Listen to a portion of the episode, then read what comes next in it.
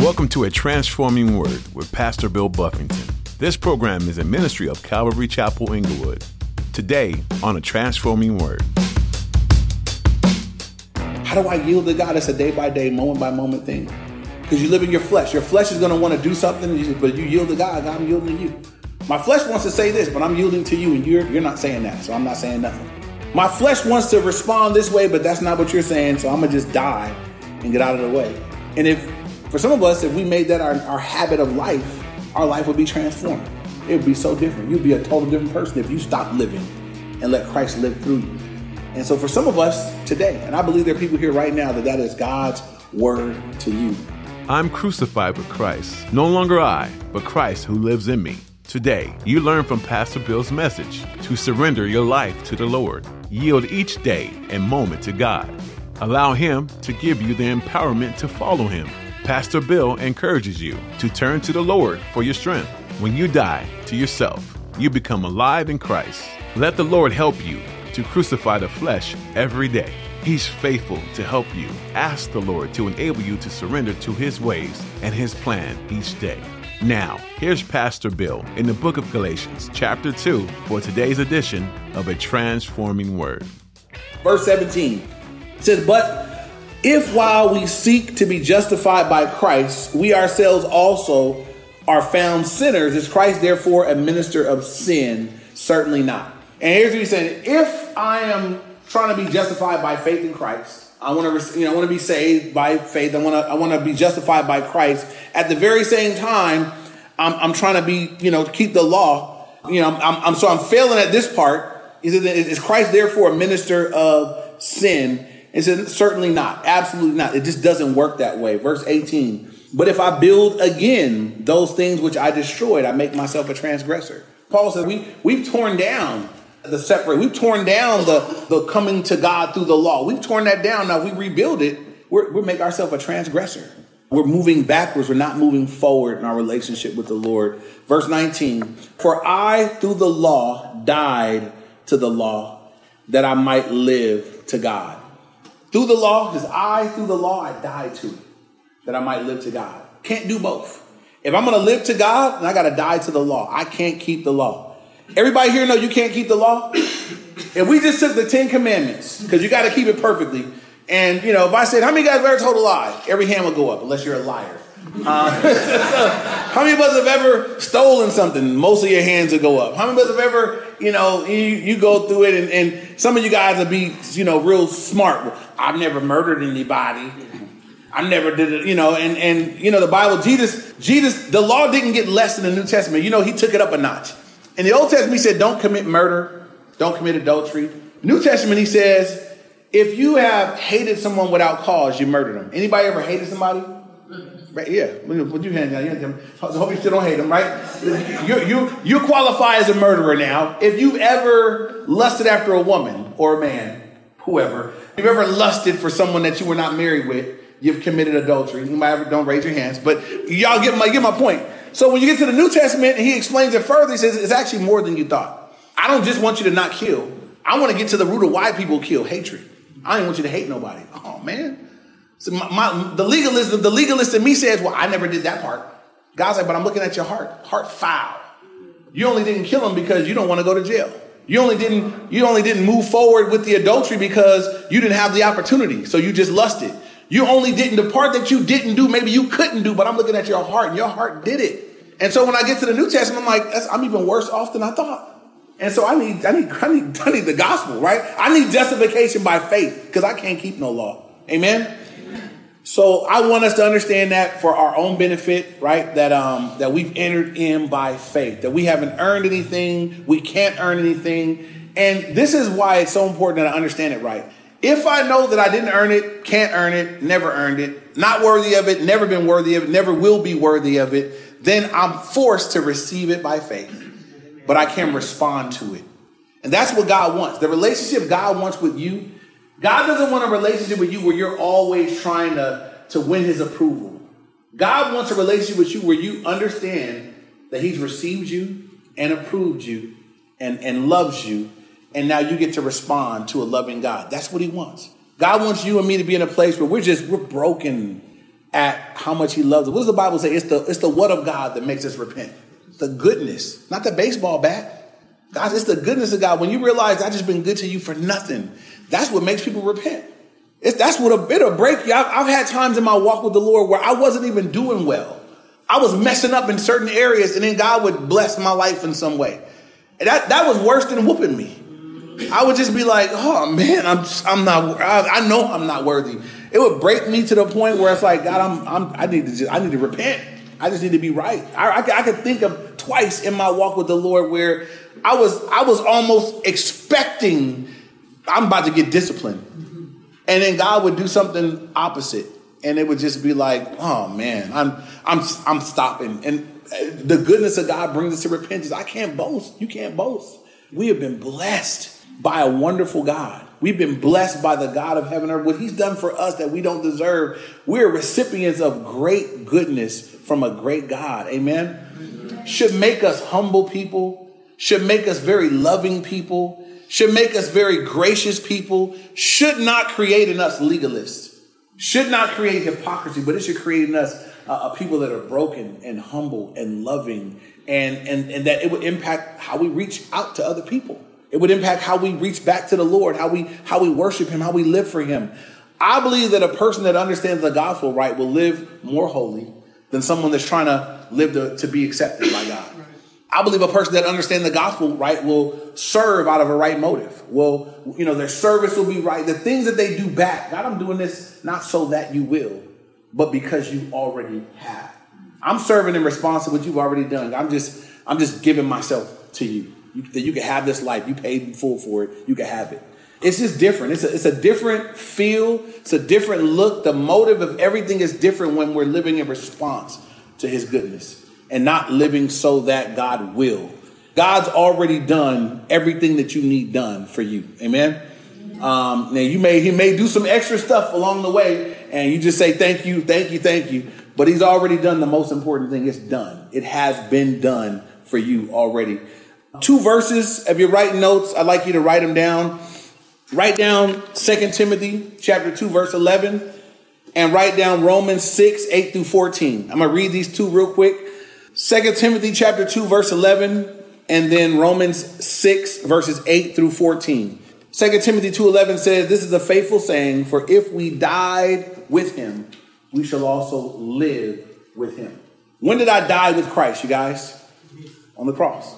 When I when I believed, I died. So I can now I can live with him. I've died with Christ. I died on the cross with him. Now Romans 6 verses 8 through 14 because some people think you know what if I, I, believe this man all this grace and god just loved me when i was you know then isn't that going to encourage people to just go run amok live reckless and wild and just say what's well, all paid for. He loved me when i was my worst. So so so there. And i don't believe so. I don't believe that a person genuinely born again wants to do worse.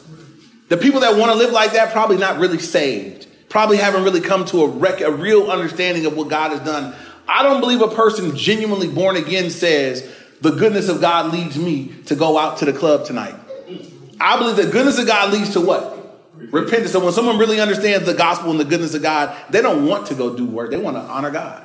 So anybody living like this, they don't really know the gospel. They don't, they don't really understand who God is. And we can't be afraid to preach grace and the true gospel because well people understand that they're going to go mess up no they won't no they won't that's not what the bible says right so look at romans 6 8 through 14 i'm going to read it all real quick now if we die with christ we believe that we shall also live with him knowing that christ having been raised from the dead dies no more.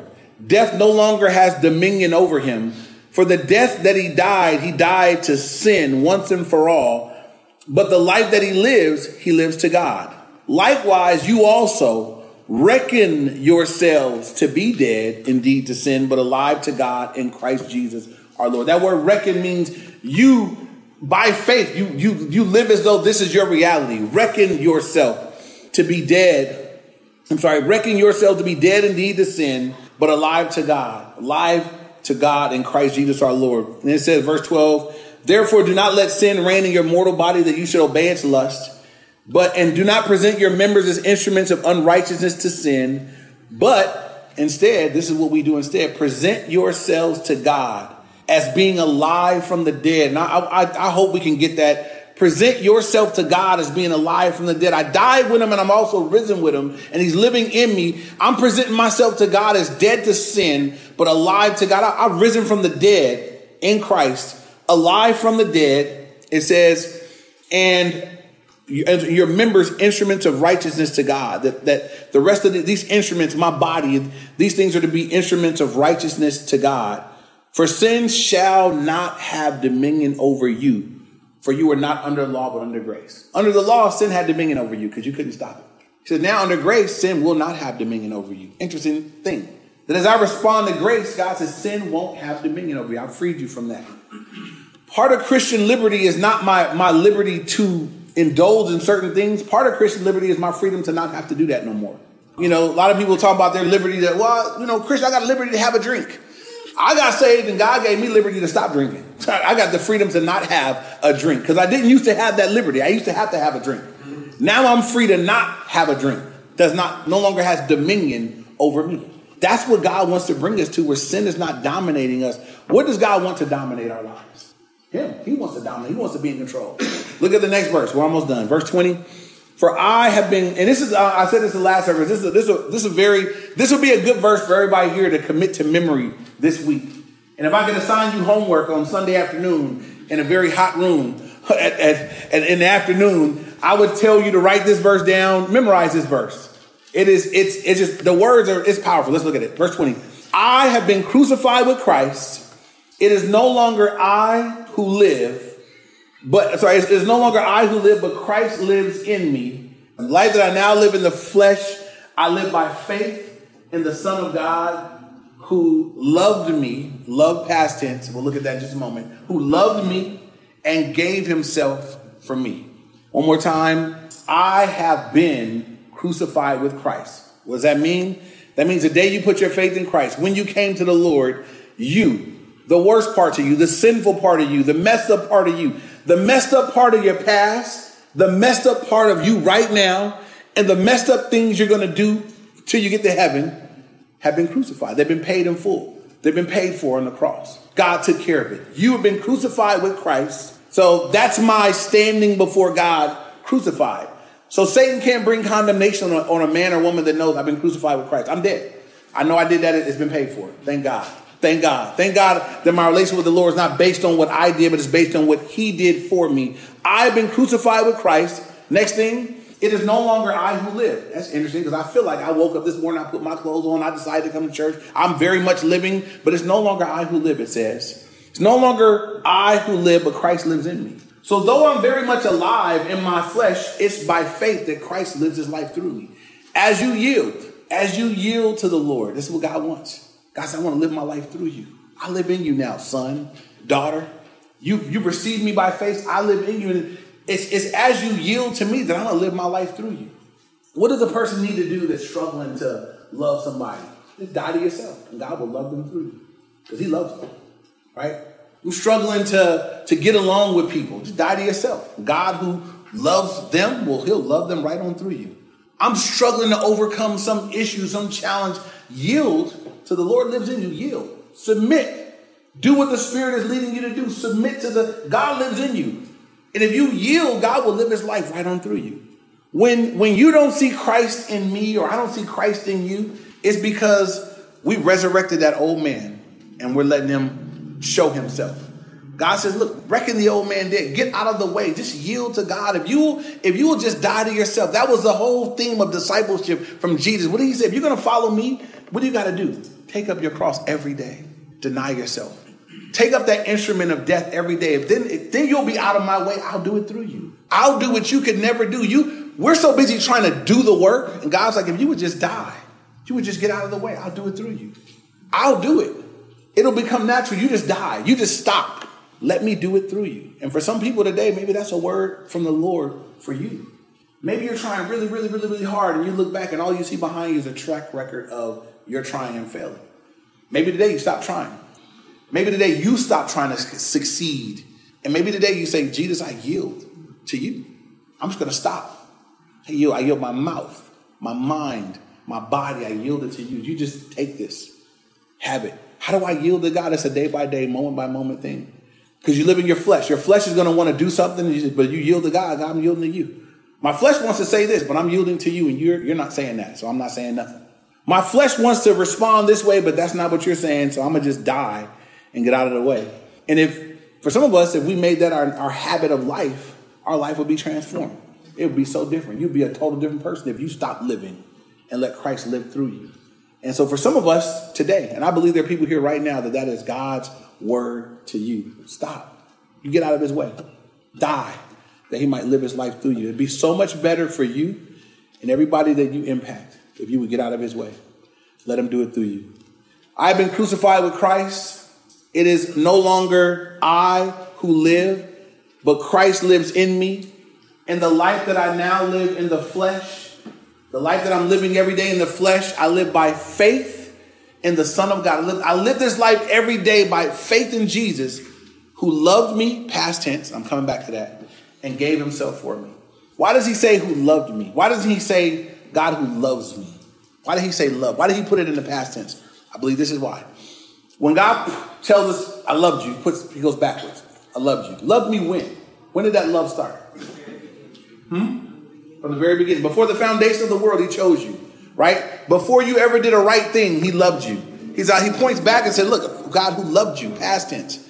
I loved you when? Romans 5 8, God demonstrates his love towards us and while we were yet sinners, when we were our very worst, God loved us, died for us, right? So God says, I point back, I loved you. So God, if you loved me when I was at my very worst, can I should I should I shudder today at, at his love for me? How many of you guys are better today? Not perfect, but how many of you guys are better today than you were the day you got saved? Better. Okay. Anybody got worse? Raise your hand. We, got we, we got a program for you. All right. So most of us, we got saved. We're better. We're not done, but we're better. We look back at what he did then. When I was God, you loved me then. I know you love me now. Right? It, it, I, I had to look back at my very worst. If you loved me then, how, how how could you not love me now? And it's I think it's paramount that we understand we're not working to earn his love. He's he's screaming through scripture, I loved you. Can't get no better. Here's a, a scripture picture that might help us. There's a story in the book of Hosea. We don't have time to go to it, but just hear it out real quick. God tells the prophet Hosea, I want you to go find a wife out of that's on the streets being a, a harlot. That ain't where nobody go to find a wife. But God told Hosea, I want you to go marry a, a harlot for a wife. He went out, he married a woman named Gomer, made her his wife. As they were married, children started coming. From the names of the children, we find that she had been unfaithful in the marriage. The second child, the name of the child was, was suggested it was probably not his child. The third child was definitely not his child. And then it said that she left him and went back to her harlotry. So she was unfaithful in them. He picked the unfaithful specimen to begin with. Then she was unfaithful in the relationship. Then she went back full on to do what she used to do. Then in Hosea chapter 3, God tells Hosea, says, I want you to go again and love a woman who is being loved by a lover, just like the love of the Lord for the children of Israel. And what does God demonstrate? God said, I want, now, now that she's, I want you to go again. And she's right now cheating on you. Go back and get her and love her. And then when he went back and got her, he had, you had, he had to buy her back. When you look at the, the, manners and customs and scales of the day, she was cheap by comparison. That means that she was run down. He had to buy her back, bring her to himself, and he made a new covenant with her and said, You're going to be with me, and I'm going to be with you from here on out. And God said, That's how I love you. That's how much I love. When I when I picked you, you was not all that to begin with. Y'all know that? Yeah. Me wasn't all that, but I picked you anyway. I loved you. Then you've been unfaithful since we got going, but I still want you back. And even her, he says, I, I purchased you. For you and me, he purchased us. And as I read a story like that, I realize God's love is not like people's love. People here, we don't pick. We wouldn't pick someone that we thought might do us wrong. If, if we could know in the future that it was going to ever be bad, we would never pick you. But God said, like, I picked you knowing it was going to be this way. My love is different. I love you, period. I picked you knowing what you would do. I picked you after you did it. I still want you. And I've entered into a relationship with you. I'm, I'm, I'm here for you. And I'm entering the covenant now. Do you understand that's how much God loves you? And so, again, what that should do for us is not cause us to say, well, now I want to keep a bunch of rules so he'll love me. Done. God, you love me. I'm melting. I'm melting in the love of the Lord. But God, because you love me so much, because you just love me, God doesn't love you if, he doesn't love you because. He doesn't love you when. God loves you, period. Done. He just loves you, period. So all you can do is respond to a love like that. You can respond in worship, you can respond in obedience, you can respond in sacrifice, but anything you do is a response, and that's what he wants. I believe that understanding the gospel properly, understanding his love for me properly, will cause me, I'll, I'll, God, I'll serve till the wheels fall off. Not so that you'll do anything else, but because of what you've already done. I'm so thankful for what you've already done. You can have this life. You purchase heaven. Like I got, I got. This is this is this is me personally. I I was going to hell. I'm now going to heaven for all eternity. Now, however many years I got down here, you can have it. I give it up. You can have this life. I won't have a personal passion that doesn't have to do with you. I won't leave a space in my life that says, you know, I'm, I'm going to pursue these other things for my own enjoyment. No, you can have the rest of this life. I got heaven. That's not legalism. That's not me saying, God, I'm, I'm going to give myself to you so that you can, so you'll really like me. It's me saying, God, because you've done that, because I understand what you've done, have it. I'm so thankful. I'm so thankful that you did that for me. You can have this life. That's, I believe, the relationship that the Lord is calling us to. Not one where we're earning, not one where we're trying to win approval, one we're saying, since I understand what you've done, God, here, take it.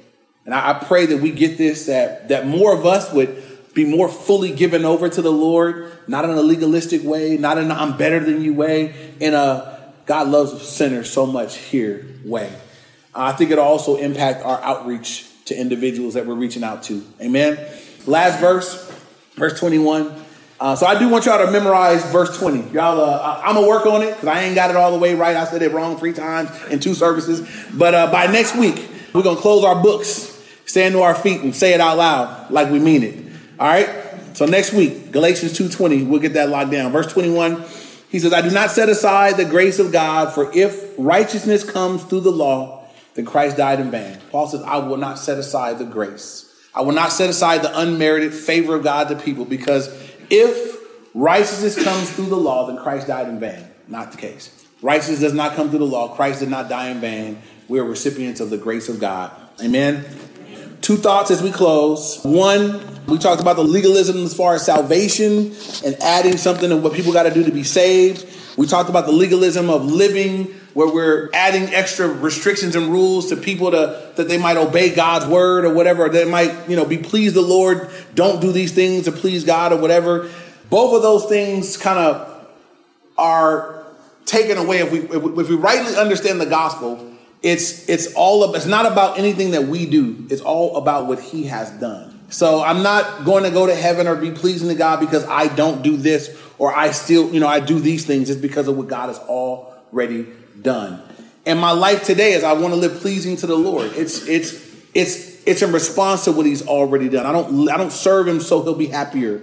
I don't do things so God will like me more. I do it because of what He's already done. And I just hope we catch that that we live in response. Not we're not gonna we're not gonna move God's hand with our behavior. We're responding to what he's already done for us, his grace towards us. And so, and lastly, Paul, as he confronts Peter, and sometimes that's necessary that we confront things. I believe when, when the gospel is at stake, that God would call us to speak up. And maybe this week, maybe as you're about, maybe there'll be situations that come up or conversations you enter into where somebody's misunderstanding or misrepresenting the gospel. I'm going to tell you that in those moments, God is calling upon us to speak up. Peter was being corrected in front of all these people by Paul because it mattered to God that people would understand the gospel. When God gives you a platform, don't you don't you bow out, you know, you know, because you don't want to be in an argument or you don't want to have a, a you know a, a spirited conversation. When God puts those opportunities up, you need to take them. Those are for His glory and for the benefit of the hearers. The book of Galatians, like many New Testament letters, addresses the problem of false teachers and the lies they spread. The Apostle Paul wanted to make sure that the Galatians church wasn't trusting the wrong people and the wrong messages as they grew in their faith. Today, sadly, false teaching is still a problem. Even in this modern world, there are people incorrectly interpreting the Bible, twisting it to fit their agenda. It's not the truth, but how can you know for sure? Today, you've taken a step in the right direction by spending time in the transforming Word of God. The more you know the Bible for yourself, the easier it will be to filter out the lies. Take all that you hear back to Scripture and discover for yourself what God is saying. Pastor Bill will continue his teaching through the book of Galatians next time you join us on a transforming word. In the meantime, You can access more of Pastor Bill's messages at calvaryinglewood.org and on our Calvary Chapel Inglewood app. We'd love to hear from you too. Let us know what God's been doing in your life and how we can be praying for you. Give us a call or send a text to 310-245-4811. That's 310-245-4811.